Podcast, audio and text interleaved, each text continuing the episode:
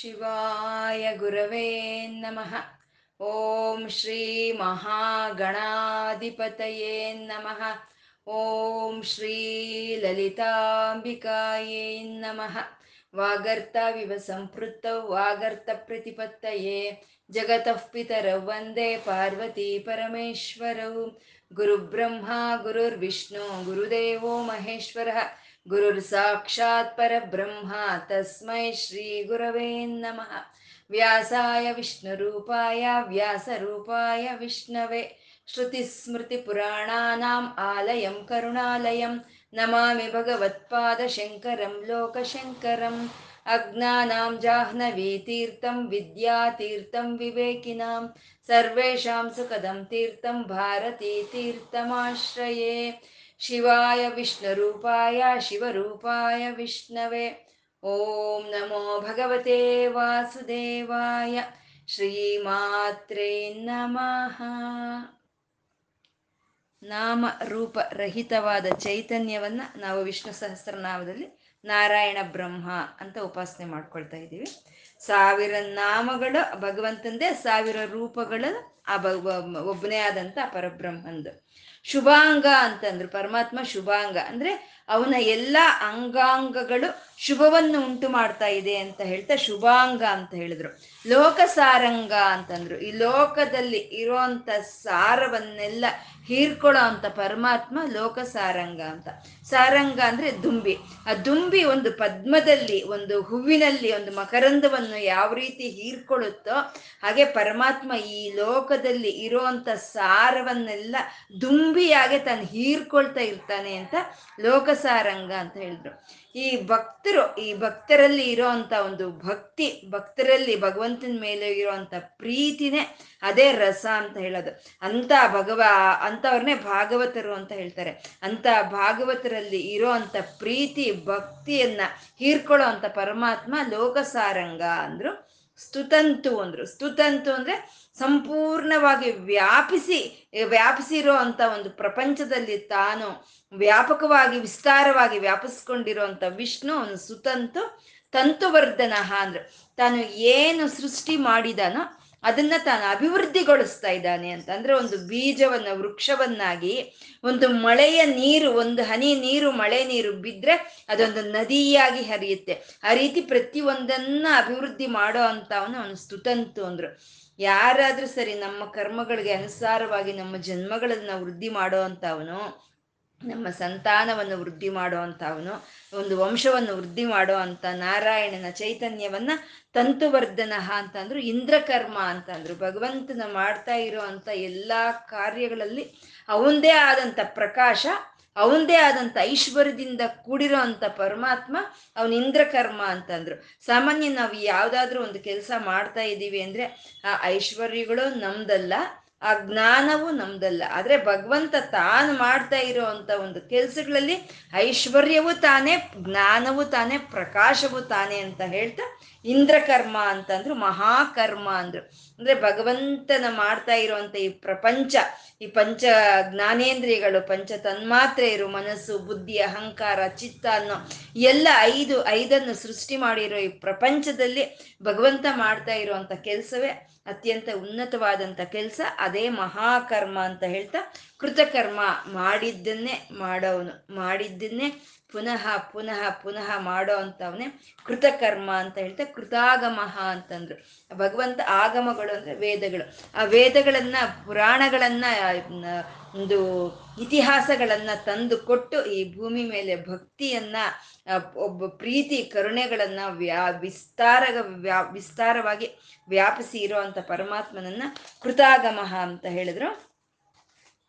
ಉದ್ಭವ ಅಂತಂದ್ರು. ಅಂದ್ರೆ ತಾನು ಇಂದ್ರಕರ್ಮನಾಗಿ, ಮಹಾಕರ್ಮವಾಗಿ ತಾನು ಈ ಕೆಲಸಗಳನ್ನೆಲ್ಲ ಮಾಡ್ಬೇಕು ಅಂತಂದ್ರೆ ತಾನೇನೋ ಒಂದು ಕರ್ಮಜೀವಿ ಅಲ್ಲ. ತಾನು ಯಾವ ಒಂದು ಅವತಾರಗಳನ್ನು ತಾಳಿದ್ರು, ರಾಮಕೃಷ್ಣ ಅವತಾರಗಳನ್ನು ಯಾವ ತಾಳಿದ್ರು, ಅದು ಒಂದು ಈ ಕರ್ಮದಿಂದ ಬಂದಿರುವಂತ ದೇಹಗಳಲ್ಲ.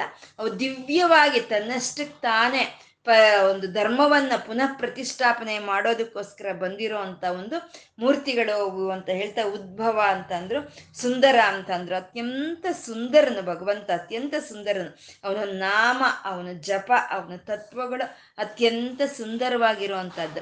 ಆ ಭಗವಂತನ ನಾಮ, ಜಪ, ತತ್ವಗಳನ್ನ ನಾವು ಯಾವಾಗ ಧ್ಯಾನಿಸ್ತಾ ಇರ್ತೀವೋ, ಆವಾಗ ನಮ್ಗಾಗೋ ಅಂತ ಆನಂದವೇ ಅದೇ ಸುಂದರ, ಅದೇ ಬ್ರಹ್ಮಾನಂದ ಅಂತ ಹೇಳ್ತಾ, ಸುಂದರ ಅಂದ್ರೆ ಸೀಳೋದು ಅನ್ನೋ ಒಂದು ಅರ್ಥವನ್ನು ಸಹಿತ ಗುರುಗಳು ಹೇಳಿದ್ರು. ಸೀಳೋದು ಅಂದ್ರೆ ಯಾವ್ದಾದ್ರು ಸರಿ ಒಂದು ಮುದ್ದೆಯಾಗಿ ಇದ್ರೆ ಅದಕ್ಕೆ ಒಂದು ಸುಂದರ, ಒಂದು ಸೌಂದರ್ಯ ಅನ್ನೋದು ಇಲ್ಲ. ಒಂದಷ್ಟು ಜೇಡಿಮನ್ನು ನಾವು ತಂದು ಇಟ್ಕೊಂಡ್ರೆ ಅದು ಸುಂದರವಾಗಿ ಕಾಣಲ್ಲ, ಚಂದವಾಗಿ ಕಾಣಲ್ಲ. ಅದನ್ನ ಸೀಳಿ ಅದರಲ್ಲಿ ಒಂದು ಗಣಪತಿಯನ್ನ ಮಾಡಿದ್ರೆ ಅದು ಅತ್ಯಂತ ಸುಂದರವಾಗಿ ಕಾಣುತ್ತೆ. ಹಾಗೆ ಭಗವಂತ ಪ್ರತಿ ಒಂದನ್ನು ಸೀಳ್ತಾ ಅತ್ಯಂತ ಸುಂದರವಾಗಿ ಈ ಪ್ರಪಂಚವನ್ನು ತಯಾರು ಮಾಡಿದಾನೆ ಅಂತ ಸುಂದರ ಅಂತ ಸುಂದ ಅಂತಂದ್ರು.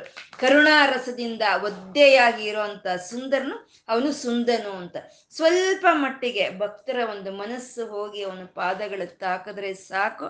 ಒಂದು ಸ್ವಲ್ಪ ಗಾಳಿ ತಗಲಿದ ತಕ್ಷಣ ಮೋಡ ಹೇಗೆ ವರ್ಷಿಸುತ್ತಾ ಆ ರೀತಿ ಪರಮಾತ್ಮ ಕರುಣಾರಸವನ್ನು ಭಕ್ತರ ಮೇಲೆ ಸುರಿಸ್ತಾನೆ ಅಂತ ಹೇಳ್ತಾ ಸುಂದಹ ಅಂತ ರತ್ನನಾಭ. ಅತ್ಯಂತ ಅಮೂಲ್ಯವಾದಂಥ ರತ್ನಗಳು, ಐಶ್ವರ್ಯಗಳು, ಒಂದು ಜ್ಞಾನ ವೈರಾಗ್ಯ ಇವನ್ನೆಲ್ಲ ಯಾರು ಗರ್ಭದಲ್ಲಿ ಹಿಡ್ದು ಇಟ್ಕೊಂಡಿದಾರೋ ಅವನೇ ರತ್ನಗರ್ಭ ಅಂದ್ರು. ಅತ್ಯಂತ ಶ್ರೇಷ್ಠವಾದಂಥ ರತ್ನ ಅಂದ್ರೆ ಚತುರ್ಮುಖನಾದ ಪರಬ್ರ ಚತುರ್ಮುಖನಾದಂಥ ಬ್ರಹ್ಮನು ಸೃಷ್ಟಿಕರ್ನ ಕರ್ತನಾದಂಥ ಬ್ರಹ್ಮನು. ಸೃಷ್ಟಿಕರ್ತನಾದಂಥ ಬ್ರಹ್ಮನಿಗಿಂತ ಇನ್ನು ಅಮೂಲ್ಯವಾದ ರತ್ನ ಯಾವುದಿದೆ? ಯಾವುದೂ ಇಲ್ಲ. ಅಂತ ಅಮೂಲ್ಯವಾದ ರತ್ನವನ್ನು ತನ್ನ ಹೊಕ್ಕಳಿಂದ ಆಚೆಗೆ ತಂದಂಥ ಅವನು ನಾರಾಯಣ ಅವನು ರತ್ನಗರ್ಭ ಅಂತ ಹೇಳ್ತಾ ಸುಲೋಚನ ಅಂತಂದ್ರು. ಅತ್ಯಂತ ಒಂದು ಸುಂದರವಾದ ನೇತ್ರಗಳು ಉಳ್ಳಂತ ಪರಮಾತ್ಮ ಸುಲೋಚನನು.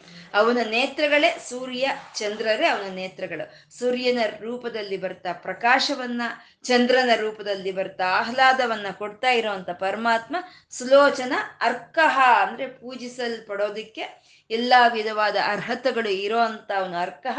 ವಾಜಸನಹ ಅಂದ್ರೆ ಈ ಪ್ರಪಂಚ, ಈ ಪ್ರಕೃತಿಯಲ್ಲಿ ಯಾವ ಪ್ರಾಣಿಗೆ ಏನು ಅನ್ನ ಬೇಕೋ ಅದನ್ನ ಈ ಸೂರ್ಯ, ಚಂದ್ರ, ಅಗ್ನಿಗಳ ಮೂಲಕ ನಮ್ಗೆ ಕೊಡ್ತಾ ಇರುವಂತ ಪರಬ್ರಹ್ಮನನ್ನ ವಾಜಸನಹ ಅಂತ ಅಂದ್ರು, ಶೃಂಗಿ ಅಂತ ಅಂದ್ರು.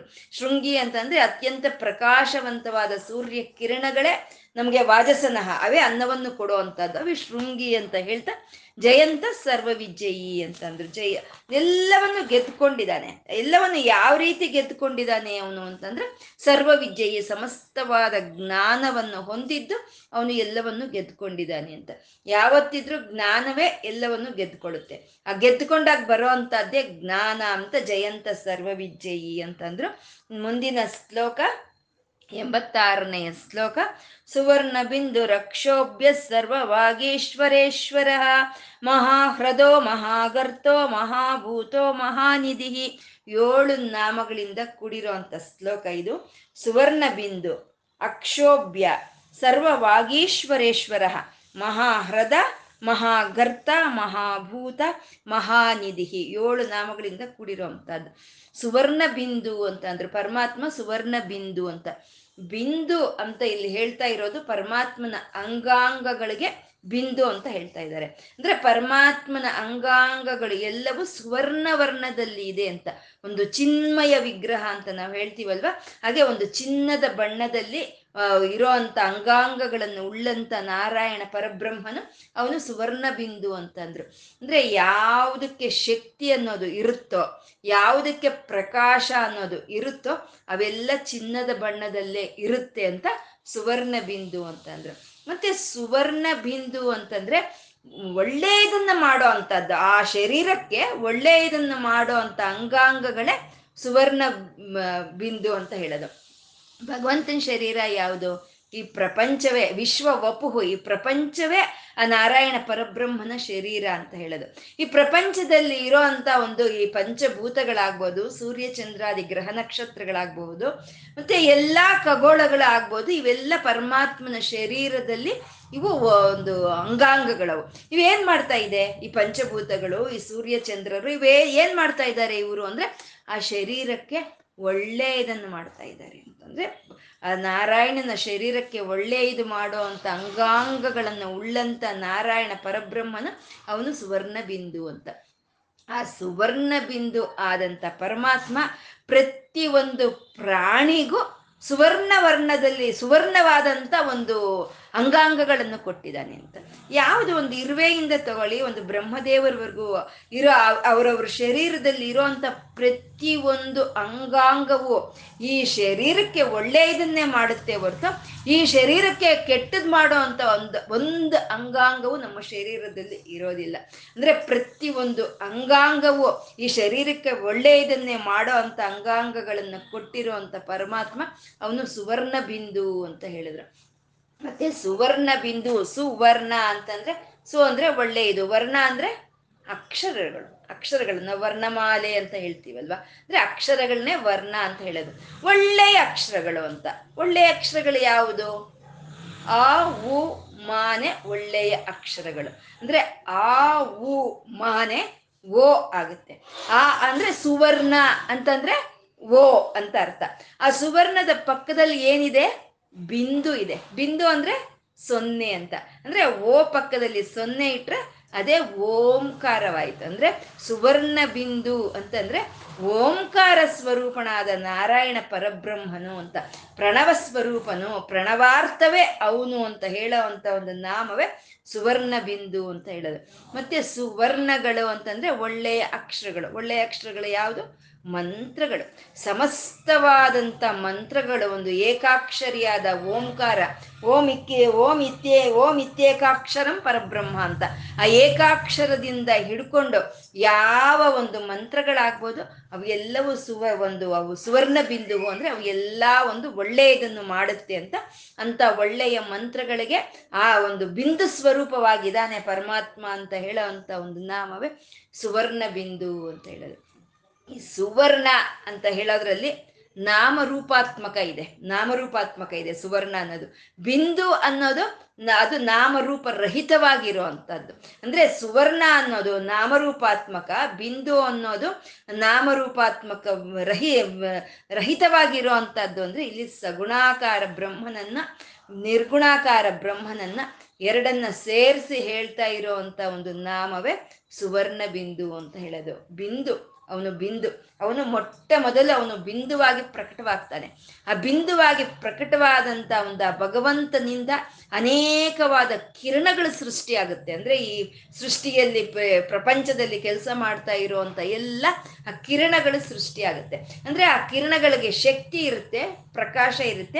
ಹಾಗಾಗಿ ಅವು ಸುವರ್ಣವರ್ಣದಲ್ಲಿ ಇದೆ ಅಂತ. ಅಂದ್ರೆ ಆ ಸುವರ್ಣವರ್ಣದಲ್ಲಿ ವರ್ಣದಲ್ಲಿ ಎಲ್ಲ ಶಕ್ತಿ ಕಿರಣಗಳಿಗೆ ಬಿಂದುವಾಗಿ ಇರುವಂತ ಪರಮಾತ್ಮ ಅವನು ಸುವರ್ಣ ಬಿಂದು ಅಂತ ಹೇಳೋದು. ಇದನ್ನೇ ನಾವು ಶ್ರೀಚಕ್ರಕ್ಕೆ ಅನ್ವಯಿಸ್ಕೊಳ್ಳೋ ಅಂತ ಒಂದು ನಾಮ, ಸುವರ್ಣ ಬಿಂದು ಅಂದ್ರೆ. ಆ ಶ್ರೀಚಕ್ರದಲ್ಲಿ, ಆ ಬಿಂದುವಿನಲ್ಲಿ ಶಿವಶಕ್ತೈಕ್ಮ ಶಿವಶಕ್ತೈಕ್ಯವಾಗಿ ಆ ಲಲಿತೆ ಇರ್ತಾಳೆ ಅಂತ.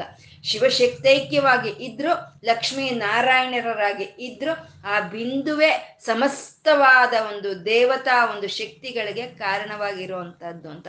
ಆ ಬಿಂದುವಿಂದ ಬಂದಂತ ಸುವರ್ಣ ಕಿರಣಗಳೇ ಆ ಶ್ರೀಚಕ್ರದಲ್ಲಿ ಇರೋ ಅಂತ ಎಲ್ಲ ಮಂತ್ರಾದಿ ದೇವತೆಗಳು ಅಂತ ಹೇಳೋದು. ಇದನ್ನೇ ನಾವು ಖಡ್ಗಮಾಲೆಯಲ್ಲಿ ಹೇಳ್ಕೊಳ್ತೀವಲ್ವಾ? ಶ ಸಂಪೂರ್ಣ ದೇವತೆಗಳ ಹೆಸರುಗಳನ್ನೆಲ್ಲ ಹೇಳ್ಕೊಳ್ತೀವಿ. ಇದು ಒಂದು ನಾವು ಧ್ಯಾನಿಸ್ಕೋಬೇಕಾಗಿರುವಂತ ಒಂದು ನಾಮ, ಸುವರ್ಣ ಬಿಂದು ಅಂತ. ಕಣ್ಣು ಮುಚ್ಕೊಂಡು ಧ್ಯಾನಿಸ್ತಾ ಇದ್ರೆ ಆ ಬಿಂದು ಸ್ವರೂಪನಾದಂತ ಪರಬ್ರಹ್ಮನ, ನಾರಾಯಣ ಪರಬ್ರಹ್ಮನ, ಅವನಿಂದ ಹೊರಟು ಬಂದಿರೋ ಅಂತ ಈ ಶಕ್ತಿ ಕಿರಣಗಳು ಎಲ್ಲ ಸುವರ್ಣ ವರ್ಣದಲ್ಲಿ ಇದೆ ಅಂತ ನಾವು ಧ್ಯಾನಿಸ್ಕೊಳ್ಳೋ ಅಂತ ಒಂದು ನಾಮವೇ ಸುವರ್ಣವರ್ಣ ಬಿಂದು ಅನ್ನೋದು. ಸುವರ್ಣವರ್ಣ ಬಿಂದು ಅಂದ್ರೆ ಮತ್ತೆ ಆದಿತ್ಯನಿಗೆ ಆಗುವಂಥದ್ದು. ಆಕಾಶದಲ್ಲಿ ಬಿಂದುವಾಗಿ ಇರುವಂತ ಸೂರ್ಯನಿಂದ ಹೊರಟು ಬರ್ತಾ ಇರುವಂತ ಎಲ್ಲಾ ಕಿರಣಗಳು ಅವು ಈ ಪ್ರಕೃತಿಗೆ ಒಳ್ಳೆಯದನ್ನು ಮಾಡ್ತಾ ಇದೆ. ಅದು ಒಂದು ಚಿನ್ನದ ಬಣ್ಣದಲ್ಲಿ ಇದೆ ಅಂತ ಹೇಳೋವಂಥದ್ದು, ಸುವರ್ಣ ಬಿಂದು ಅಂತ ಹೇಳೋವಂಥದ್ದು. ಅಂತ ಪ್ರಕಾಶ ಸ್ವರೂಪನಾದಂಥ ಒಂದು, ಆ ತೇಜೋಮಯನಾದಂಥ ನಾರಾಯಣನು, ಆ, ಸುವರ್ಣ ಬಿಂದು ಅವನನ್ನು ವಿಚಲಿತಗೊಳಿಸೋ ಅಂತ ಒಂದು ಯಾವುದೇ ಒಂದು ವಿಷಯಗಳು ಇಲ್ಲ ಅಂತ ಅಕ್ಷೋಭ್ಯ ಅಂತ ಎಂದ್ರು. ಅಕ್ಷೋಭ್ಯ ಅಂದ್ರೆ ಕ್ಷೋಭೆ ಇಲ್ಲದಲೇ ಇರೋ ಅವನು ಅಕ್ಷೋಭ್ಯನು ಅಂತ.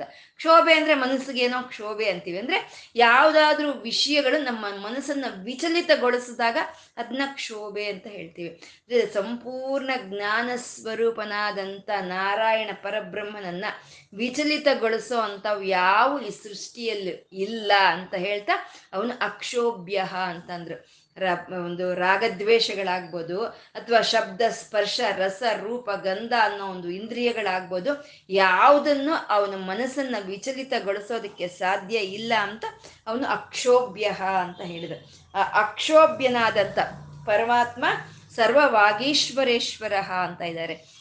ಅಂದ್ರೆ ಅತ್ಯಂತ ಜ್ಞಾನ ಸ್ವರೂಪನಾದಂಥ ಭಗವಂತನಿಗೆ ಆ ಕ್ಷೋಭೆ ಅನ್ನೋದು ಇಲ್ಲ ನಮ್ಗೆ ಯಾವಾಗ ಬರುತ್ತೆ ಆ ಕ್ಷೋಭೆ ಆ ಮನಸ್ಸು ವಿಚಲಿತ ಯಾವಾಗ ಗೊಳ್ತೀವಿ ನಾವು ಅಂತಂದ್ರೆ ಅಜ್ಞಾನ ಜ್ಞಾನ ಇಲ್ದಲ್ಲಿ ಅಜ್ಞಾನದಲ್ಲಿ ನಾವು ಇರ್ಬೇಕಾದ್ರೆ ನಮ್ಮ ಮನಸ್ಸು ಆ ರೀತಿ ಕ್ಷೋಭೆಗೆ ಗುರಿಯಾಗುತ್ತೆ.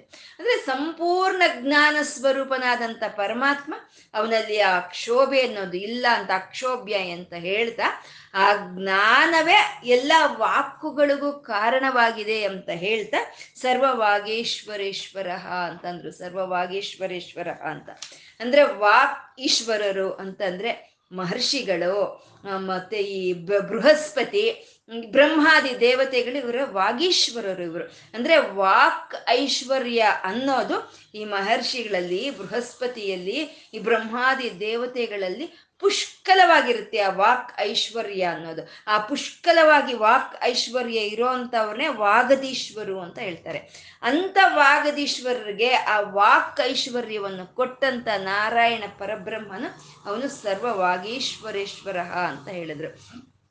ಈ ಬ್ರಹ್ಮಾದಿ ದೇವತೆಗಳು ಅಂದ್ರೆ ಬ್ರಹ್ಮದೇವರೇ ನಮಗೆ ವೇದಗಳನ್ನು ಕೊಟ್ಟಿರೋ ಅಂತದ್ದು. ಮತ್ತೆ ಬೃಹಸ್ಪತಿ ಅಂದ್ರೆ ಗುರು ಗುರುಸ್ವರೂಪಗಳು ಇವು. ಬೃಹಸ್ಪತಿ, ಒಬ್ಬ ದಕ್ಷಿಣಾಮೂರ್ತಿ, ಹೈಗ್ರೀವರು, ಶಂಕರರು, ವ್ಯಾಸರು ಮುಂತಾದವರು ಎಲ್ಲ ಆ ಬ್ರಹ್ಮನಿಂದ ಬಂದಿರುವಂತ ವೇದಗಳನ್ನ ನಮಗೆ ಪುರಾಣಗಳ ರೂಪದಲ್ಲಿ ಕೊಟ್ಟಂತವ್ರು. ಆ ಪುರಾಣ ರೂಪಗಳಲ್ಲಿ ಕೊಟ್ಟಂತ ವ್ಯಾಸರು, ವಾಲ್ಮೀಕಿ, ಶಂಕರರು ಕೊಟ್ಟಿರೋ ಅಂತ ಒಂದು ಅದನ್ನ ಹದವಾಗಿ ನಮ್ಗೆ ಅರ್ಥ ಆಗೋ ರೀತಿ ನಮ್ಗೆ ತಂದು ಕೊಟ್ಟಿರೋ ಅವರು ಅವ್ರ ಮಹರ್ಷಿಗಳು. ಇಂಥವರೆಲ್ಲ ವಾಕ್ ವಾಕ್ ಐಶ್ವರ್ಯ ಸಂಪೂರ್ಣವಾಗಿ ಇರೋವಂಥವ್ರು ಇಂಥವ್ರಿಗೆಲ್ಲ ಈಶ್ವರನಾದಂಥ ನಾರಾಯಣ ಪರಬ್ರಹ್ಮನು ಅವನು ಸರ್ವವಾಗೀಶ್ವರೇಶ್ವರ ಅಂತಂದ್ರು.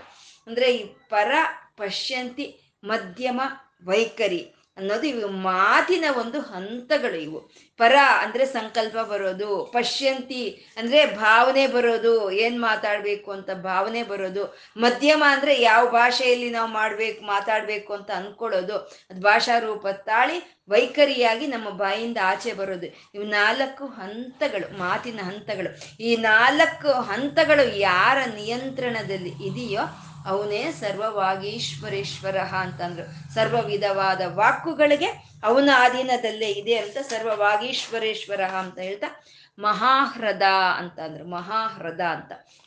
ಮಹಾ ಮಹಾ ಅಂತಂದ್ರೆ ಸರ್ವೋನ್ನತವಾಗಿರುವಂಥದ್ದು ಸರ್ವ ಉತ್ಕೃಷ್ಟವಾಗಿರುವಂಥದ್ದು ಮಹಾಶಬ್ದ ಹೇಳಿದ್ರೆ ಹ್ರದ ಅಂತಂದ್ರೆ ನಾದ.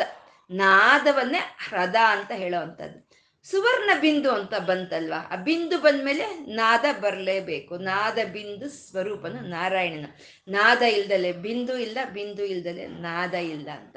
ಪರಮಾತ್ಮ ತಾನು ಒಬ್ಬನೇ ಈ ಸೃಷ್ಟಿಗೆ ಪೂರ್ವದಲ್ಲಿ ಇದ್ದಾಗ ಅವನಿಗೆ ಒಂದು ಇಚ್ಛೆ ಬರುತ್ತೆ. ಈ ಸ, ಒಂದು ಸೃಷ್ಟಿ ಮಾಡಬೇಕು ಅಂತ ಇಚ್ಛೆ ಬರುತ್ತೆ. ಅದೇ ಬಿಂದು ಅಂತ ಹೇಳೋದು. ಆ ಇಚ್ಛೆ ಮೊಟ್ಟ ಮೊದಲು ಶುರುವಾದಂಥ ಒಂದು ಆ ಇಚ್ಛೆಯೇ ಅದೇ ಬಿಂದು ಅಂತ. ಅಂದ್ರೆ ಆ ಬಿಂದು ಸುಮ್ಮನೆ ಬಂತ ಅಂದ್ರೆ ನಾದದ ಜೊತೆಗೆ ಬಂತು ಅಂತ, ನಾದ ಬಿಂದು ಸ್ವರೂಪ ಅಂತ ಹೇಳ್ತೀವಿ. ಅಂದ್ರೆ ಒಂದು ಕೆರೆಯಲ್ಲಿ ಒಂದು ನೀ, ಒಂದು ನೀರಲ್ಲಿ ನಾವು ಒಂದು ಕಲ್ಲು ಹಾಕಿದ್ರೆ ಅಲ್ಲೊಂದು ಗುಳ್ಳೆ ತರ ಬರುತ್ತೆ, ನೀರಿನ ಗುಳ್ಳೆ ತರ ಬರುತ್ತೆ, ಅದೇ ಬಿಂದು. ಅದು ಸುಮ್ಮನೆ ಬರುತ್ತಾ? ಝಳ ಝಳ ಅನ್ನೋ ಶಬ್ದದೊಂದಿಗೆ ಬರುತ್ತೆ. ಆ ಝಳ ಝಳ ಶಬ್ದ ಇಲ್ದಿದ್ರೆ ಬಿಂದು ಇಲ್ಲ, ಆ ಬಿಂದು ಇಲ್ದಿದ್ರೆ ಈ ಶಬ್ದ ಬರೋದಿಲ್ಲ, ಈ ನಾದ ಇಲ್ಲ ಅಂತ ಇಲ್ಲಿ ಮಹಾಹ್ರದ ಅಂತಂದ್ರು ಭಗವಂತ ನಾದ ಸ್ವರೂಪನು. ಅವ್ಯಕ್ತವಾದಂಥ ಒಂದು ಮಧುರವಾದಂಥ ನಾದದಿಂದ ಕೂಡಿರೋ ಅಂಥವನು ಅವನು ನಾದಬ್ರಹ್ಮನು ಅವನು ಮಹಾಹ್ರದ ಅಂತ ಹೇಳ್ತಾ ಇರೋದು. ಈ ಪ್ರಕೃತಿಯಲ್ಲಿ ಪ್ರತಿ ಒಂದರಲ್ಲಿ ಒಂದು ನಾದ ಅಂತ ಇದೆ. ಪ್ರತಿ ಒಂದರಲ್ಲಿ ಒಂದು ಗಾಳಿ ಬೀಸೋದ್ರಲ್ಲಿ ಒಂದು ನಾದ ಇದೆ. ನೀರು ಹರಿಯೋದ್ರಲ್ಲಿ ಒಂದು ನಾದ ಇದೆ. ಯಾಕೆ ಈ ಭೂಮಿ ತಿರುಗ್ತಾ ಇದ್ರೆ ಅಲ್ಲಿ ಬರೋಂತ ಒಂದು ನಾದ ಓಂಕಾರ ಅನ್ನೋದು ನಾವು ಕೇಳಿದೀವಿ. ಭೂಮಿ ತಿರುಗೋದ್ರಲ್ಲಿ ಒಂದು ಶಬ್ದ ಇದೆ. ಇವಾಗ ನೀರು ನೀರು ಜಳ ಜಳ ಜಳ ಅಂತ ಹರಿಯುತ್ತಲ್ವಾ? ಹಾಗೆ ಭೂಮಿ ಭೂಮಿ ತಿರುಗ್ತಾ ಇರೋಂಥ ನಾದ ಓಂಕಾರ ಅನ್ನೋದು ನಾವು ಕೇಳಿದೀವಿ. ಅಂದ್ರೆ ಪ್ರತಿ ಒಂದರಲ್ಲೂ ಒಂದು ನಾದ ಅಂತ ಇದೆ. ಜೀವಿಗಳು ಮನುಷ್ಯರಿಂದ ಹಿಡಿದು ಒಂದು ಇರುವೆಗಳವರೆಗೂ ಪ್ರತಿಯೊಂದು ಜೀವಿಯಲ್ಲಿ ಒಂದು ನಾದ ಅಂತ ಇದೆ. ಪ್ರತಿಯೊಂದು ಜೀವಿ ಚಲಿಸಿ ಮುಂದೆ ಹೋಗೋದ್ರಲ್ಲಿ ಒಂದು ನಾದ ಅಂತ ಇರುತ್ತೆ. ಈ ಪರಬ್ರಹ್ಮನಲ್ಲಿ ಒಂದು ನಾದ ಅತೀ ಮಧುರವಾದಂಥ ಅತಿಶಯವಾದಂಥ ಆನಂದವನ್ನು ಕೊಡೋ ಅಂಥ ಒಂದು ಅಮೋಘವಾದಂಥ ಒಂದು ನಾದ ಇದೆ. ಆ ನಾದ ಅನ್ನೋದು ಅವ್ಯಕ್ತ ನಾದ. ಅದು ಕೇಳಿಸೋದಲ್ಲ. ಸಾಮಾನ್ಯವಾಗಿ ಜನರಿಗೆ ಸಾಮಾನ್ಯವಾದ ಸ್ಥಿತಿಯಲ್ಲಿ ಕೇಳಿಸಲ್ಲ ಆ ನಾದ ಅನ್ನೋದೇ ಮಹಾಹೃದ ಅನ್ನೋ ಒಂದು ನಾಮ ಹೇಳೋ ಅದು ನಮ್ಮ ಇಂದ್ರಿಯಗಳನ್ನು ಒಳಕ್ಕೆ ತಗೊಂಡು ರಾಗ ದ್ವೇಷಗಳನ್ನು ಬಿಟ್ಟು ನಾವು ಧ್ಯಾನಿಸಿದಾಗ ನಮ್ಮ ಮನಸ್ಸಿಗೆ, ನಮ್ಮ ಹೃದಯಕ್ಕೆ, ನಮ್ಮ ಆತ್ಮಕ್ಕೆ ಗೋಚರವಾಗುವಂಥ ಆ ನಾದವೇ ಅದೇ ವೇಣುನಾದ ಅಂತ ಹೇಳೋದು. ಆ ನಾದವೇ ವೇಣುಗೋಪಾಲ ತತ್ವ ಅಂತ ಹೇಳೋವಂಥದ್ದು. ಇಂಥ ಅನುಭವ, ಇಂಥ ಒಂದು ನಾದ ಅನ್ನೋದು ಆಲಿಸಿ ಆಲಿಸಿಸ್ಕೊಳ್ಳೋ ಅಂಥವ್ರು ಅಂದರೆ ಒಬ್ಬ ರಮಣ ಮಹರ್ಷಿಗಳು. ಒಬ್ಬ ರಾಮಕೃಷ್ಣ ಪರಮಹಂಸರು. ಇಂಥವ್ರು ಆ ವೇಣು ನಾದವನ್ನು ಕೇಳಿದಂಥವ್ರು, ಆ ವೇಣುನ ಗೋಪಾಲನ ತತ್ವವನ್ನ ತಿಳ್ಕೊಂಡಿರೋ ಅಂಥವ್ರು ಒಂದು ಸಲಿ ಆ ನಾದವನ್ನ ಕೇಳಿಸ್ಕೊಂಡ್ವಾ, ಆ ಒಂದು ಸಲಿ ಆ ವೇಣು ನಾದವನ್ನ ನಾವು ಆಲಕಿಸಿದ್ವಾ ಅಂತಂದ್ರೆ ಈ ಸಂಸಾರ ಬಂಧನಗಳು ಎಲ್ಲ ಬಿಟ್ಟು ಹೋಗಿ ತಾಪತ್ರಯಗಳು ಅಣಿಗಿ ಹೋಗ್ತಾ ಈ ಅಖಂಡವಾದಂಥ ಒಂದು ಆನಂದ ಅನ್ನೋದು ಅನುಭವಕ್ಕೆ ಬರುತ್ತೆ. ಅದೇ ಬ್ರಹ್ಮಾನಂದ ಅದೇ ಬ್ರಹ್ಮಾನಂದ ರಸದ ಮಡುವು ಅಂತ ಹೇಳೋದು ಮಹಾಹ್ರದ ಅಂದ್ರೆ ಬ್ರಹ್ಮಾನಂದ ರಸ ತುಂಬಿಕೊಂಡಿರೋ ಅಂತ ಒಂದು ಮಡುವು ಅದು ಅಂತ ಆನಂದ ರಸದಿಂದ ತುಂಬಿಕೊಂಡಿರೋ ಅಂಥದ್ದು ಇವಾಗ ಸಮುದ್ರ ನೀರಿನಿಂದ ತುಂಬಿಕೊಂಡಿರುತ್ತೆ, ಉಪ್ಪು ನೀರಿನಿಂದ ತುಂಬಿಕೊಂಡಿರುತ್ತೆ. ನದಿ ಅನ್ನೋದು ಒಂದು ಸಿಹಿ ನೀರಿನಿಂದ ತುಂಬಿಕೊಂಡಿರುತ್ತೆ. ಹಾಗೆ ಈ ಮಹಾಹ್ರದ ಅನ್ನೋದು ಇದು ಪರಮಾತ್ಮನ ಒಂದು ಆನಂದ, ಬ್ರಹ್ಮಾನಂದ ರಸದಿಂದ ತುಂಬಿಕೊಂಡು ಇದೆ ಅಂತ ಹೇಳೋ ಅಂಥದ್ದೇ ಮಹಾಹ್ರದ ಅಂತ ಹೇಳೋ ಅಂಥದ್ದು. ಕೃಷ್ಣನು ಈ ಗೋವರ್ಧನ ಗಿರಿಯನ್ನ ಎತ್ತಿ ಗೋ ಗೋ, ಗೋಕುಲವನ್ನ ಈ ಒಂದು ಗೋ, ಗೋಪಿಕೆಯರನ್ನ ಗೋವುಗಳನ್ನೆಲ್ಲ ಕಾಪಾಡಿದಾಗ ಅವರು ಬಂದು ಹೇಳ್ತಾರೆ, ಕೃಷ್ಣ, ನಿನ್ ಮೇಲೆ ನಮ್ಗೆ ಇಷ್ಟು ದಿನ ಪ್ರೀತಿ ಇತ್ತು. ಇಷ್ಟು ದಿನ ಸ್ನೇಹ ಭಾವ ಇತ್ತು. ನೀನು ನೋಡಿದ್ರೆ ಸಾಕು, ನೀನು ಮಾತಾಡಿದ್ರೆ ಸಾಕು. ಆ ಕರುಣಾ ರಸದಲ್ಲಿ ನಾವು ಮುಳುಗ್ ಹೋಗ್ತಾ ಇದ್ವಿ. ಆದ್ರೆ ಇವತ್ತು ನಮ್ಗೆ ಸ್ಪಷ್ಟವಾಗಿ ತಿಳಿದು ಹೋಯ್ತು, ನೀನು ಪರಮಾತ್ಮ, ನೀನು ಬೇರೋ ಯಾರೋ ಅಲ್ಲ, ನೀನು ಪರಮಾತ್ಮನೇ. ಹಾಗಾಗಿ ನಿನ್ನ ಒಂದು ಪರತತ್ವವನ್ನ ನಮ್ಮ ಅನುಭವಕ್ಕೆ ತಂದುಕೊಡು ಕೃಷ್ಣ ಅಂತ ಗೋಪಿಕೆಯರು, ಆ ಗೋಪಾಲರು ಕೇಳಿದಾಗ ಆ ಕೃಷ್ಣನು ಕರುಣೆಯನ್ನ ತೋರಿಸಿ ಒಂದು ಕೆಲವು ಕ್ಷಣಗಳ ಕಾಲ ಮಾಯೆಯಲ್ಲಿ ಮುಚ್ಚಿಸ್ಬಿಟ್ಟು ಅವ್ರನ್ನ ಆ ಒಂದು ಮಹಾ ಹೃದಯದೊಳಕ್ಕೆ ಹೇಳ್ಕೊಳ್ತಾನಂತೆ. ಅಂದ್ರೆ ಬ್ರಹ್ಮಾನಂದ ರಸ. ಆ ಆನಂದ ರಸವನ್ನ ಅವ್ರಿಗೆ ರುಚಿಯಾಗಿ ತೋರಿಸ್ತಾನಂತೆ. ಅದನ್ನೇ ಮಹಾಹ್ರದ ಅಂತ ಹೇಳುವಂಥದ್ದು. ಮಹಾಹ್ರದ ಬ್ರಹ್ಮಾನಂದ ರಸದ ಮಡುವೆ ಮಹಾರ ಮಹಾಹ್ರದ ಅಂತ ಹೇಳುವಂಥದ್ದು. ಅಂತ ಮಹಾಹ್ರದ ಅಂತಂದ್ರೆ ಅದು ಅನಂತವಾಗಿರುವಂಥದ್ದು. ಅನಂತವಾಗಿರೋದೇ ಅಲ್ಲ ಅದು ಅದು ತುಂಬ ಆಳವಾಗಿ ಇದೆ ಅಂತಂದ್ರೆ ಡೆಪ್ತ್ ತುಂಬ ಆಳವಾಗಿದೆ ಅಂತ ಹೇಳ್ತಾ ಮಹಾಗರ್ತ ಅಂತಂದ್ರು ತುಂಬ ಅತ್ಯಂತ ಆಳವಾಗಿರುವಂಥದ್ದು. ಈಶ್ವರನ ತತ್ವಗಳಾಗ್ಬೋದು, ಈಶ್ವರನ ಮಾಯೆ ಆಗ್ಬೋದು, ಯಾವುದು ಅದು ಹೀಗೆ ಅಂತ ನಮಗೆ ತಿಳ್ಕೊಳ್ಳೋದಕ್ಕೆ ಸಾಧ್ಯ ಇಲ್ದಲೇ ಇರೋಷ್ಟು ಆಳವಾಗಿರುವಂಥದ್ದು ಈಶ್ವರ ತತ್ವ. ಅದೇ ಮಹಾ ಹೃದ ಅಂತ ಹೇಳೋದು ಆ ಬ್ರಹ್ಮಾನಂದ ರಸ ಅನ್ನೋದು ಅದು ಹೀಗೆ ಅಂತ ನಾವು ತಿಳ್ಕೊಳಕ್ಕಾಗಲ್ಲ ಅದರ ಆದಿ, ಅಂತ್ಯ ಅನ್ನೋದು ನಮಗೆ ತಿಳ್ಕೊಳ್ಳೋದಕ್ಕೆ ಸಾಧ್ಯ ಇಲ್ಲ ಅಂತ ಮಹಾಗರ್ತ ಅಂತಂದ್ರೆ, ಅಂದ್ರೆ ಸಮುದ್ರದ ಹಾಗೆ ಆಳವಾಗಿದೆ, ಆಕಾಶದ ಹಾಗೆ ಒಂದು ಅತ್ಯಂತ ಅನಂತವಾಗಿದೆ, ಪರಮಾತ್ಮನ ಒಂದು ಆನಂದದ ಒಂದು ಮಡುವು ಅಂತ ಹೇಳೋದು. ನಾವು ಸಮುದ್ರದ ಮುಂದೆ ಕೂತ್ಕೊಳ್ತೀವಿ. ಕೂತ್ಕೊಂಡಾಗ ನಾವು ಮೇಲ್ಗಡೆಗೆ ಕಾಣಿಸುತ್ತೆ, ಅಲೆಗಳು ಕಾಣಿಸುತ್ತೆ, ಅಂದ್ರೆ ಶಬ್ದ ಶಬ್ದ ಕಾಣಿಸುತ್ತೆ. ಅಲ್ಲಿ ಸಣ್ಣ ಸಣ್ಣ ಕೌಡೆಗಳಾಗ್ಬೋದು, ಸಣ್ಣ ಸಣ್ಣ ಶಂಕುಗಳಾಗ್ಬೋದು ನಮಗೆ ಕಾಣಿಸುತ್ತೆ. ಆ ಸಮುದ್ರದ ಒಳಗೆ ಇಳಿದು ನಾವು ಒಳಕ್ಕೆ ಹೋಗ್ತಾ ಇದ್ರೆ ಅಲ್ಲಿ ಯಾವ ಅಲೆಗಳು ಇರೋದಿಲ್ಲ. ಯಾವ ಶಬ್ದವೂ ಇರೋದಿಲ್ಲ, ನಿಶ್ಶಬ್ದವಾಗಿರುತ್ತೆ, ಶಾಂತದಿಂದ ಇರುತ್ತೆ. ನಾವು ಬಳಕ್ಕೆ ಹೋದಷ್ಟು ಹೋದಷ್ಟು ನಮಗೆ ರತ್ನ, ಮುತ್ತು, ಮಾಣಿಕ್ಯ, ಐಶ್ವರ್ಯಗಳು ಸಿಕ್ಕುತ್ತೆ. ಹಾಗೆ ಈ ಮಹಾಹೃದ ಅನ್ನೋ ಒಂದು ಬ್ರಹ್ಮಾನಂದ ರಸದಲ್ಲಿ ನಾವು ಇಳಿತಾ ಇದ್ರೆ ಇದೆ. ಆದಿ, ಅಂತ್ಯ ಅನ್ನೋದು ನಮಗೆ ತಿಳಿಯೋದಿಲ್ಲ. ಇದು ಇಳಿತಾ ಇಳಿತಾ ಇಳಿತಾ ಇದ್ರೆ ನಮಗೆ ಒಂದು ಅತ್ಯಂತ ಆನಂದ ರಸದಲ್ಲಿ ನಾವು ಮುಳುಗು ಹೋಗ್ತೀವಿ ಅಂತ, ಅದು ಅತ್ಯಂತ ಅಗಾಧವಾಗಿ ಇರೋ ಒಂದು ಕಂದಕ ಅದು. ಅಂತ ಮಹಾಗರ್ತ ಅಂತ ಹೇಳ್ತಾ ಇದ್ದಾರೆ. ಅಂದ್ರೆ ಮಹಾ ಇವಾಗ ಆಕಾಶವಾದ್ರೂ ಅಷ್ಟೇ ಅಲ್ವಾ? ಆ ಆಕಾಶ ಅನ್ನೋದು ಎಷ್ಟಿದೆ? ಎಲ್ಲಿಂದ ಎಲ್ಲಿವರೆಗೂ ಇದೆ? ಹೋಗ್ತಾ ಇದ್ದಷ್ಟು ಹೋಗ್ತಾ ಇದ್ದಷ್ಟು ಆಕಾಶವೇ. ಎಲ್ಲೆಲ್ಲೋ ಆಕಾಶವೇ ಇದೆ. ಹಾಗೆ ಎಲ್ಲೆಲ್ಲೋ ತನ್ನ ಒಂದು ಆನಂದ ರಸದಿಂದ ಈ ಪ್ರಪಂಚ ಸಂಪೂರ್ಣ ತುಂಬಿಸಿ ಇರೋಂಥ ಮಹಾಹೃದನ ಅವನ ತತ್ವ ಅನ್ನೋದು ತಿಳ್ಕೊಳ್ಳೋದಕ್ಕೆ ಸಾಧ್ಯ ಇಲ್ಲ ಅಂತ. ಮಹಾಗರ್ತ ಅಂತ ಅಂದ್ರೆ ಪರಮಾತ್ಮನ ಮಾಯೆಯೇ ಮಹಾಗರ್ತ. ಅವನ ಮಾಯೆಯನ್ನ ಹೀಗೆ ಅಂತ ತಿಳ್ಕೊಳ್ಳೋದಕ್ಕೆ ಯಾರಿಂದಲೂ ಸಾಧ್ಯವಾಗ್ದಲೇ ಇರುವಂತ ವಿಷಯ. ಮಮ ಮಾಯ ದುರತ್ಯಯ. ಕೃಷ್ಣ ಹೇಳೋದು ಭಗವದ್ಗೀತೆಯಲ್ಲಿ. ನನ್ನ ಮಾಯೆಯನ್ನ ತಿಳ್ಕೊಳ್ಳೋದು ಅಷ್ಟು ಸುಲಭ ಅಲ್ಲ ಅಂತ. ಯಾಕೆ? ಅಮೃತವನ್ನು ಹಂಚಬೇಕು ಅಂತ ವಿಷ್ಣುವು, ವಿಷ್ಣು ಅವನು ಒಂದು ಜಗನ್ಮೋಹಿನಿಯ ಒಂದು ಆಕಾರವನ್ನು ತಾಳಿ ಅವನು ಅಮೃತವನ್ನು ಹಂಚ್ತಾ ಇದ್ರೆ ಅವನು ವಿಷ್ಣು, ವಿಷ್ಣುನೇ ಈ ರೂಪದಲ್ಲಿ ಬಂದಿದ್ದಾನೆ ಅಂತ ತಿಳ್ಕೊಳಕ್ಕಾಗ್ದಲೇ ಶಿವನು ಅವನು ಸುಂದರವಾದ ಒಂದು ಸುಂದರಿ ಅಂತ ಆ ಸುಂದರಿ ಹಿಂದೆ ಬೀಳ್ತಾನೆ. ಮತ್ತೆ ಸ್ವಲ್ಪ ದೂರ ಹೋದ್ಮೇಲೆ ಆ ಸುಂದರಿ ನಾರಾಯಣನ ಆದ್ರೆ ನಾಚ್ಕೊಂಡು ತಲೆ ಬೊಗ್ಗಿಸ್ಕೊಳ್ತಾನಂತೆ ಅಯ್ಯೋ, ಈ ಮಾಯೆಯಿಂದ ನಾನೇ ಆಚೆಗೆ ಬರಕ್ಕಾಗ್ಲಿಲ್ವೇ ನನ್ನ ಮಾಯೆಯಿಂದ ನಾನೇ ಆಚೆಗೆ ಬರ್ಲಿಲ್ವೇ? ಬರಕ್ಕಾಗ್ಲಿಲ್ವೇ ಅಂತ. ಆಳವಾಗಿರೋ ಅಂತ ಮಾಯೆಯೇ ಅದನ್ನೇ ಮಹಾಗರ್ತ ಅಂತ ಹೇಳೋದು. ಇದೆ ನಮ್ಮ ಹೃದಯವೇ ಮಹಾಗರ್ತ. ನಮ್ಮ ಹೃದಯವೇ ಅತ್ಯಂತ ಆಳವಾಗಿರೋ ಅಂಥದ್ದು. ನಾವು ನೂರು ವರ್ಷ ಅಲ್ಲ, ಇನ್ನೂರು ವರ್ಷ ಬದುಕಿದ್ರು ನಮ್ಮ ಹೃದಯ ಏನು ಅಂತ ನಮಗೆ ತಿಳ್ಕೊಳ್ಳೋಕ್ಕೆ ಸಾಧ್ಯ ಇಲ್ಲದೇ ಇರೋದು. ನಮ್ಮ ಹೃದಯ ಏನು ಅಂತ ನಮಗೆ ತಿಳಿಯೋದಿಲ್ಲ. ಇನ್ನು ಬೇರೆ ಅನ್ಯರಿಗೆ ಹೇಗೆ ತಿಳಿಯುತ್ತೆ? ಅಂದರೆ ಹಾಗೆ ಆ ನಮಗೆ ಅತ್ಯಂತ ಅಗಾಧವಾಗಿರೋ ಈ ಹೃದಯಾಂತರಾಳದಲ್ಲಿ ಇರೋ ಆ ನಾರಾಯಣನ ಚೈತನ್ಯ ಆತ್ಮ ಚೈತನ್ಯವೇ ಅದೇ ಮಹಾಗರ್ತ ಅಂತ ಹೇಳ್ತಾ ಮಹಾಭೂತ ಅಂತಂದ್ರು ಮಹಾಭೂತ ಅಂತ. ಅಂದ್ರೆ ಈ ಪ್ರಪಂಚ, ಅಂದ್ರೆ ಪ್ರಪಂಚ ಅಂದ್ರೆ ನಮ್ಗೆ ಕಾಣಿಸೋದೆ ಅಷ್ಟೇ ಇಲ್ಲ. ಈ ಮೂರು ಲೋಕಗಳಲ್ಲಿ ಅನೇಕವಾದ ಭೂತಗಳು ಇದೆ ಅನೇಕವಾದ ಭೂತಗಳು. ಅಂದ್ರೆ ನಾವು ಹೇಳ್ಕೊಳ್ಳೋ ಅಂತ ಪಂಚಭೂತಗಳೇ ಅಲ್ಲ.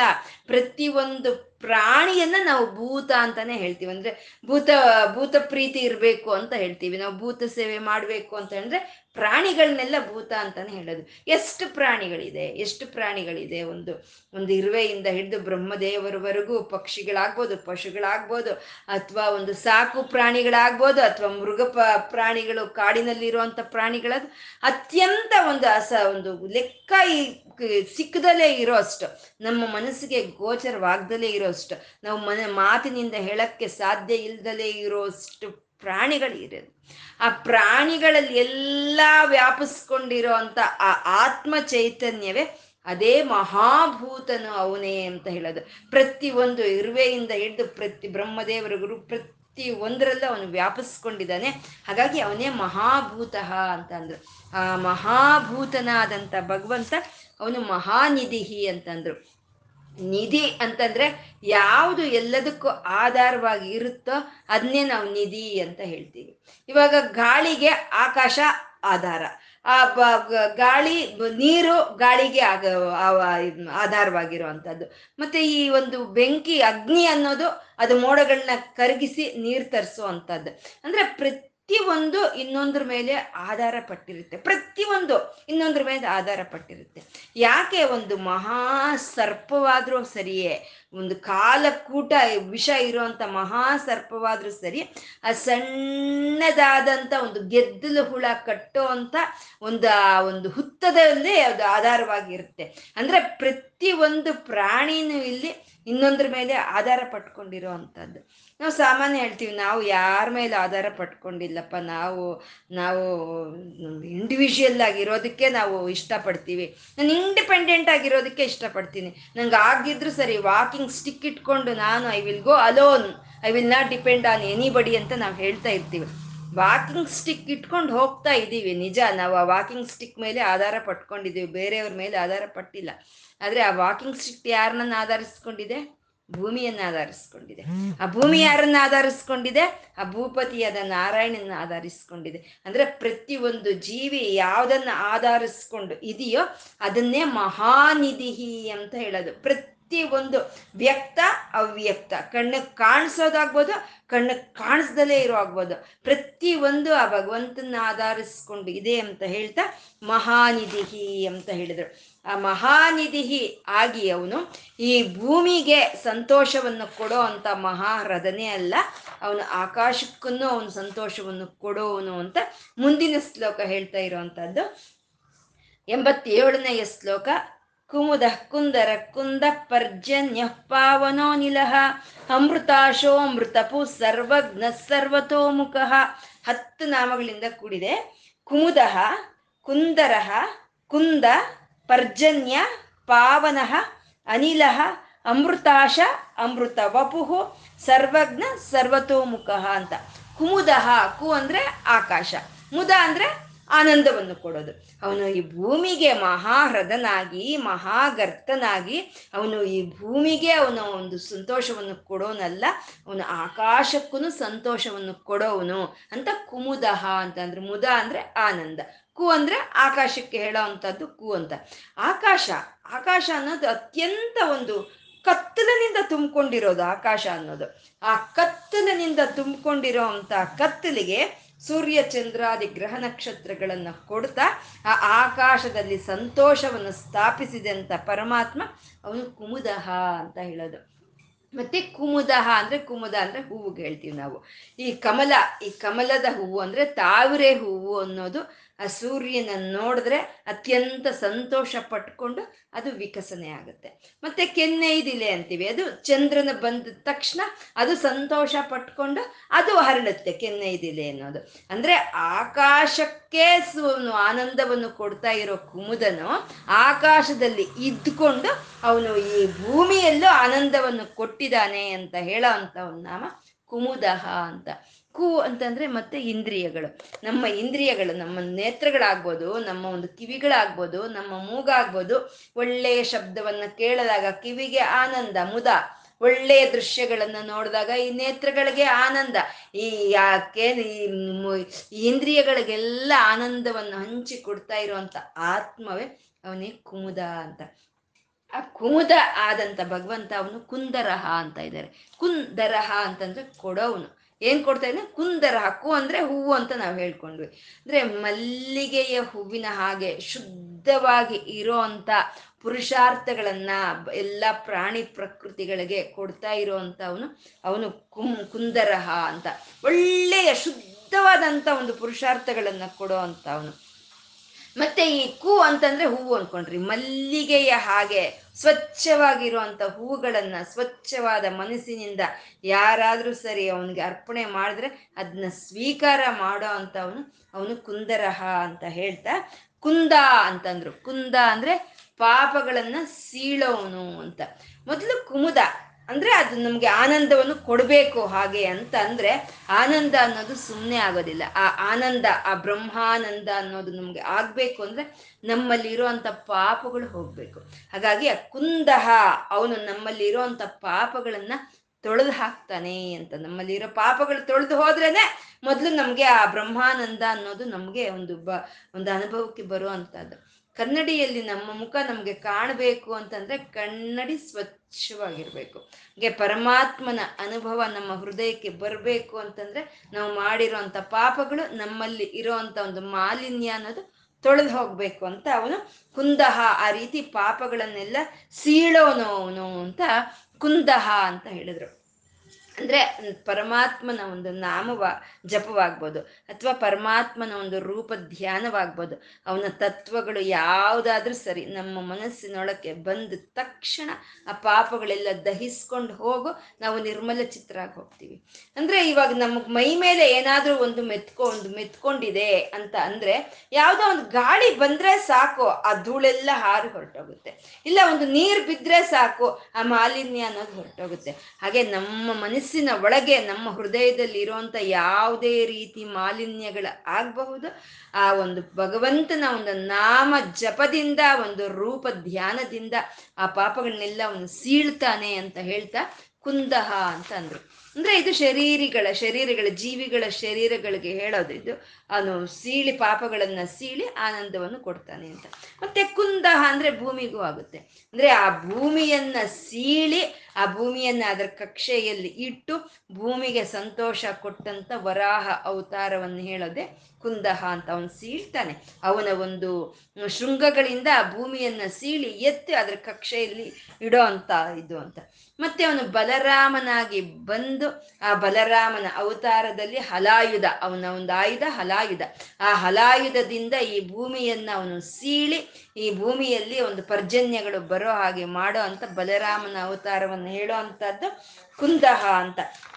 ಆ ರೀತಿ ಜೀವಿಗಳ ಪಾಪಗಳನ್ನ ಸೀಳೋನು, ಈ ಭೂಮಿಗೆ ಭೂಮಿಯನ್ನ ಸೀಳ್ತಾ ಅದರ ಕಕ್ಷೆಯಲ್ಲಿ ಅದನ್ನ ಇಟ್ಟು ಅದಕ್ಕೆ ಆನಂದವನ್ನು ಕೊಟ್ಟಂತ ಕುಮುದನು ಅವನು ಈ ಒಂದು ಹಲಾಯುಧವನ್ನು ಹಿಡಿದು ಈ ಭೂಮಿ ಮೇಲೆ ಒಂದು ಒಂದು ಆಹಾರ ಪದಾರ್ಥಗಳು ಬೆಳೆಯೋ ಹಾಗೆ ಮಾಡಿ ಈ ಭೂಮಿಗೆ ಈ ಪ್ರಾಣಿಗಳಿಗೆ ಆನಂದವನ್ನು ಹಂಚಿಕೊಟ್ಟಂತ ಅವನು ಅಂತ ಕುಂದಹ ಅಂತ ಹೇಳ್ತಾ ಪರ್ಜನ್ಯ ಅಂತಂದ್ರು. ಪರ್ಜನ್ಯ ಅಂತಂದ್ರೆ ಇಲ್ಲಿ ಮಳೆ ತರಿಸೋ ಅಂತದನ್ನ ಪರ್ಜನ್ಯ ಅಂತ ಹೇಳೋದು. ಮೋಡಗಳ ರೂಪದಲ್ಲಿ ಪರಮಾತ್ಮ ಆ ನೀರನ್ನ ಒಂದು ಭೂಮಿ ಮೇಲೆ ತಂದು ಅವನು ಆನಂದವನ್ನು ಕೊಡ್ತಾ ಇದ್ದಾನೆ. ಆ ಭೂಮಿಗೆ ಆ ನೀರು ಬಿದ್ರೇನೆ ಆನಂದ. ಆ ಭೂಮಿ ಮೇಲೆ ಆ ನೀರು ಬಿದ್ರೇನೆ ಆ ಭೂಮಿ ಮೇಲೆ ಇರುವಂತ ಮಾಲಿನ್ಯಗಳು ಹೊರಟೋಗುವಂಥದ್ದು. ಆ ರೀತಿ ಮೋಡದ ರೂಪದಲ್ಲಿ ನೀರನ್ನು ತರೋ ಅಂತ ನಾರಾಯಣ ಪರಬ್ರಹ್ಮ ಚೈತನ್ಯವನ್ನ ಪರ್ಜನ್ಯ ಅಂತಂದ್ರು ಮತ್ತೆ ಭಕ್ತರು ಯಾರಾದ್ರೂ ಸರಿ ಅವನನ್ನು ಅನುಸರಿಸ್ಕೊಂಡವರ ತಾಪಗಳನ್ನೆಲ್ಲ ತೊಲಗಿಸಿ ಅವರಿಗೆ ಒಂದು ಅವ್ರ ಮೋ ಮೋಡಗಳ ಹಾಗೆ ಅವರೆಲ್ಲ ಒಂದಿರುವಂಥ ತಾಪತ್ರಯಗಳನ್ನು ನಡೆಸ ತೊಲಗಿಸಿ ಅವ್ರ ಮೇಲೆ ಕರುಣಾರಸವನ್ನು ವರ್ಷಿಸುವಂತ ಭಗವಂತ ಅವನು ಪರ್ಜನ್ಯ ಅಂತ ಹೇಳಿದ್ರು. ಪಾವನಹ ಅಂತಂದ್ರು. ಪಾವನ ಅಂದ್ರೆ ಪವಿತ್ರ ಮಾಡೋ ಅಂತದ್ದು ಇಲ್ಲಿ ಕುಂದಹ ಅಂತ ಪಾಪಗಳನ್ನ ಸೀಳೋದು ಅಂತ ಹೇಳಿದ್ರು. ಪಾಪಗಳು ಯಾವಾಗ ಸೀಳಿ ಹೋಗುತ್ತೋ ಅವಾಗ ಪವಿತ್ರರಾಗಿ ಹೋಗ್ತೀವಿ ನಾವು ಅಂತ ನಮ್ಮನ್ನು ಪವಿತ್ರರನ್ನಾಗಿ ಮಾಡ್, ಮಾಡೋ ಅಂತ ನಾರಾಯಣನ ಚೈತನ್ಯವನ್ನ ಪಾವನಹ ಅಂತ ಹೇಳಿದ್ರು. ಅಂದ್ರೆ ಅವನ ಒಂದು ಸ್ಮರಣೆಯಿಂದನೇ ನಾವು ಪವಿತ್ರಗಳಾಗಿ, ಪವಿತ್ರರಾಗಿ ನಾವು ಹೋಗ್ತೀವಿ ಅಂತ. ಮತ್ತೆ ಇಲ್ಲಿ ಪಾವನಃ ಅಂತ ಹೇಳೋದ್ರಲ್ಲಿ ಅದು ಒಂದು ಗಾಳಿಯನ್ನ, ಒಂದು ವಾಯುವನ್ನು ಸಹಿತ ಹೇಳ್ತಾ ಇರೋವಂಥ ನಾಮವೇ ಇದು. ಅದನ್ನ ದೃಢಪಡಿಸೋ ಅಂತ ನಾಮವೇ ಅನಿಲಹ ಅಂತ. ಅನಿಲಹ ಅಂತಂದ್ರೆ ಒಂದು ಗಾಳಿ, ವಾಯು, ಆ ಮೋಡ ಅನ್ನೋದು ಚಲಿಸಿ ಬಂದು ಅದು ಪರ್ಜನ್ಯಗಳನ್ನ ಅನ್ನೋ ಅದು ಮಳೆಯನ್ನ ತರಬೇಕು ಹಾಗೆ ಅಂತಂದ್ರೆ ಅದಕ್ಕೆ ಗಾಳಿಯ ಅವಶ್ಯಕತೆ ಇದೆ. ಆ ಗಾಳಿಯ ರೂಪದಲ್ಲಿ ತಾನೇ ಬರ್ತಾ ಇದ್ದಾನೆ ಅಂತ ಹೇಳೋ ಅನಿಲಹ ಅಂತ ಹೇಳೋ ಅವನು ಸುರಿಯೋವಾಗ ಅವನು ಮೋಡಗಳಾದ. ಮತ್ತೆ ಜ್ವಲಿಸೋವಾಗ ಅಗ್ನಿಯಾದ, ಮತ್ತೆ ಒಣಗಿಸೋವಾಗ ಅವನು ಗಾಳಿಯಾದ. ಅಂದ್ರೆ ಸುರಿಯೋದು ಜ್ವ ಜ್ವಲಿಸೋ ಅಂಥದ್ದು ಒಣಗಿಸೋ ಅಂಥದ್ದೇ ಈ ಕುಮುದ, ಈ ಭೂಮಿನಾಗ್ಬಹುದು, ಈ ಪ್ರಾಣಿ ಪ್ರಕೃತಿಗಳನ್ನಾಗ್ಬೋದು ಆನಂದವನ್ನು ಕೊಡುವಂಥದ್ದು ಅಂತ ಕುಂದಹ ಆದ್ಮೇಲೆ ಈ ಮೂರು ನಾಮಗಳನ್ನ ಪರ್ಜನ್ಯ, ಪಾವನೋ, ಅನಿಲಹ ಅಂತ ಹೇಳಿರುವಂಥದ್ದು. ಅನಿಲಹ ಅಂತಂದ್ರೆ ನಿಲ ಅಂತಂದ್ರೆ ನಿದ್ದೆ ಮಾಡೋದು. ಅನಿಲಹ ಅಂದ್ರೆ ನಿದ್ದೆ ಮಾಡ್ದಲೇ ಇರುವಂಥದ್ದು. ಈ ಪ್ರಾಣಿ, ಈ ಪ್ರಕೃತಿಗಳು ಸಮಸ್ತವು ನಿದ್ದೆ ಮಾಡ್ತಾ ಇದ್ರು ತಾನು ಮಾತ್ರ ನಿದ್ದೆ ಮಾಡ್ದಲೇ ಈ ಪ್ರಾಣಿ ಪ್ರಕೃತಿಗಳನ್ನ ಕಾಯ್ತಾ ಇರುವಂತ ಆ ಚೈತನ್ಯವೇ ಅದೇ ಅನಿಲಹ ಅಂತಂದ್ರು. ನಾವು ನಿದ್ದೆ ಮಾಡ್ತಾ ಇದ್ದೀವಿ. ಆದ್ರೆ ಇಲ್ಲಿ ಒಂದು ನಮ್ಗೆ ಈ ಪ್ರಜ್ಞಾ ಅನ್ನೋದಿದೆ. ಈ ಶರೀರವನ್ನು ಯಾರು ಕಾಪಾಡ್ತಾ ಇದ್ದಾರೆ ಅಂದ್ರೆ ಅನಿಲಹ.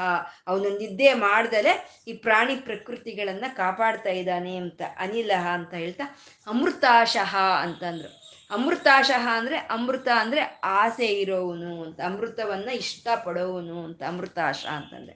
ಅಮೃತ ಅಂತಂದ್ರೆ ನಮ್ಮ ಸ್ವಾತ್ಮಾನಂದ, ನಮ್ಮ ಆತ್ಮಾನಂದವೇ ನಮಗೆ ಅಮೃತ ಅಂತ ಹೇಳೋದು. ಸ್ವಾತ್ಮಾನಂದ ಲವಿಭೂತ ಬ್ರಹ್ಮ ಧ್ಯಾನಂದ ಸಂತತಿ ಅಂತ.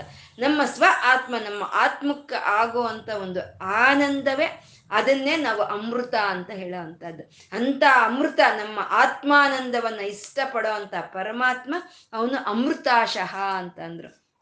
ಅಮೃತ ಅಂತಂದ್ರೆ ನೀರಿಗೂ ಹೇಳೋ ಅಂಥದ್ದು ಅಮೃತ ಅಂತ.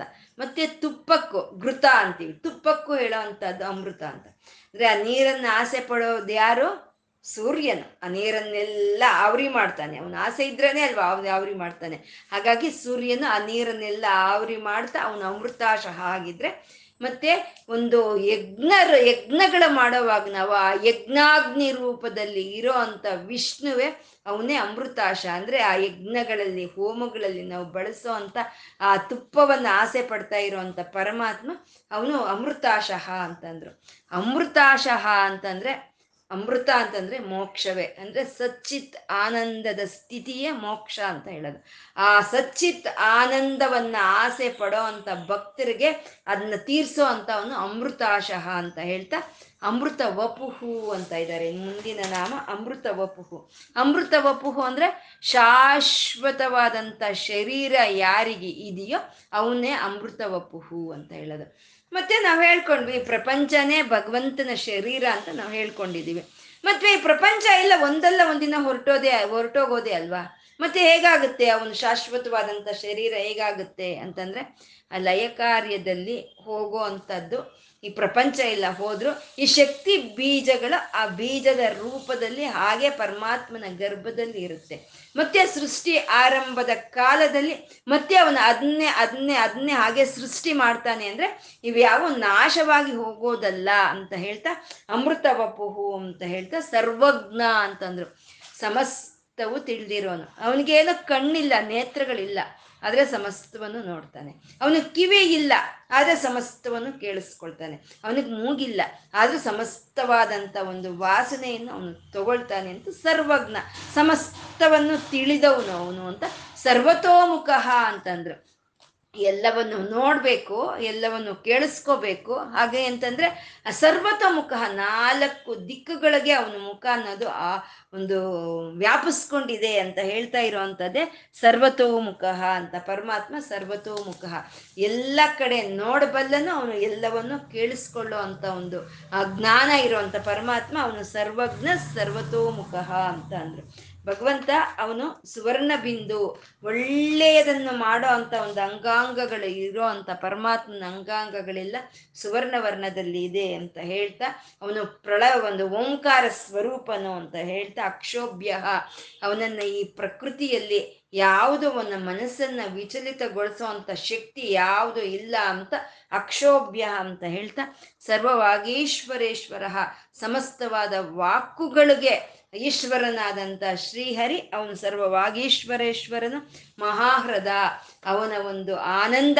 ಭಗವಂತನ ಆನಂದವನ್ನು ಪಡ್ಕೊಳ್ಳೋ ಅಂಥದ್ದೇ ಅದೇ ಬ್ರಹ್ಮಾನಂದ. ಆ ಬ್ರಹ್ಮಾನಂದದ ರಸದ ಮಡುವೆ ಪರಮಾತ್ಮ ಮಹಾಹೃದ ಅದು ಅತ್ಯಂತ ಆಳವಾಗಿದೆ ಅಂತ ಮಹಾಗರ್ತ ಅಂತ ಹೇಳ್ತಾ, ಮಹಾಭೂತ ಸಮಸ್ತ ಪ್ರಾಣಿ ಕೋಟಿಯಲ್ಲಿ ವ್ಯಾಪಿಸ್ಕೊಂಡಿರೋ ಅಂತ ಏಕೈಕವಾದ ಅಚಿದೇಕ ರಸವೇ ಅದೇ ಮಹಾಭೂತ ಅಂತ ಹೇಳ್ತಾ ಮಹಾನಿಧಿ ಅವನೇ ಸಮಸ್ತಕ್ಕೂ ಆಧಾರವಾಗಿರೋ ಅಂತವನು ಅವನು ಕುಮುದಹ, ಅವನು ಭೂಮಿಗೆ ಒಂದು ಆನಂದವನ್ನು ಹಂಚ್ತಾ ಇರೋನಲ್ಲ, ಆಕಾಶಕ್ಕೂ ಹಂಚ್ತಾ ಇದ್ದಾನೆ. ಆನಂದ ಆಕಾಶದಿಂದ ಭೂಮಿವರೆಗೂ ಎಲ್ಲದಕ್ಕೂ ಆನಂದವನ್ನು ಹಂಚ್ತಾ ಇದ್ದಾನೆ ಅಂತ ಕುಮುದಹ. ಕುಂದಹ, ಭಕ್ತರು ಕೇಳಿದ್ದನ್ನ ಕೊಡೋ ಅಂತ ಅವನು ಕುಂದಹನು. ಕುಂದರಹ, ಕುನ್, ಕುಂದಹ ಪಾಡಿದ ಪಾಪಗಳನ್ನ ಸೀಳೋ ಅಂತ ಅವನು ಕುಂದಹ. ಪರ್ಜನ್ಯ ಮೋಡವನ್ನು ಕರಗಿಸಿ, ನೀರನ್ನು ತರಿಸಿ ಭೂಮಿಗೆ ಒಂದು ಆನಂದವನ್ನು ಕೊಡೋ ಅಂತ ಅವನು ಪಾವನಃ ಗಾಳಿಯ ರೂಪದಲ್ಲಿ ಬಂದು ಆ ಮೋಡಗಳು ಚಲಿಸೋ ಹಾಗೆ ಮಾಡೋವನು. ಭಕ್ತರನ್ನೆಲ್ಲ ಪಾವನರನ್ನಾಗಿ ಮಾಡೋ ಅಂತವನು ಅನಿಲಹ ಅವನೇ ವಾಯುಸ್ವರೂಪನು ಅಮೃತಾಶಃ ಆ ಪರಮಾತ್ಮನ ಆನಂದವನ್ನ ಯಾರು ಪಡ್ಕೊಳ್ತಾರ ಅದೇ ಅಮೃತವು. ಆ ಅಮೃತವನ್ನ ಆಸೆ ಪಡುವಂತ ಪರಮಾತ್ಮ ಅವನು ಅಮೃತಾಶಃ ಅಮೃತವಪುಹು. ಶಾಶ್ವತವಾದ ಶರೀರ ಉಳ್ಳಂತ ಶ್ರೀಹರಿ ಅವನು ಅಮೃತ, ಅಮೃತವಪುಹು.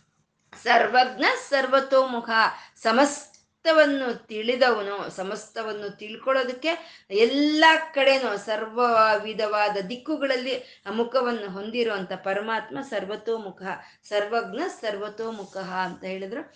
ಆ ಸಚ್ಚಿತ್ ಆನಂದದ ಸ್ವರೂಪನಾದ ಶ್ರೀಹರಿಗೆ ಇವತ್ತು ನಾವು ಹೇಳ್ ಹೇಳ್ಕೊಂಡಿದೀವೋ, ಅದನ್ನ ಅರ್ಪಣೆ ಮಾಡ್ಕೊಳ್ಳೋಣ. ಲಕ್ಷ್ಮೀನಾರಾಯಣರಿಗೆ ನತಿರಿಯಂ, ನನ್ನ ಈ ನಮಸ್ಕಾರವನ್ನು ಸ್ವೀಕಾರ ಮಾಡು ತಂದೆ ಅಂತ ಕೇಳ್ಕೊಳ್ತಾ ಸರ್ವಂ ಶ್ರೀ ಲಲಿತಾರ್ಪಣಮಸ್ತು.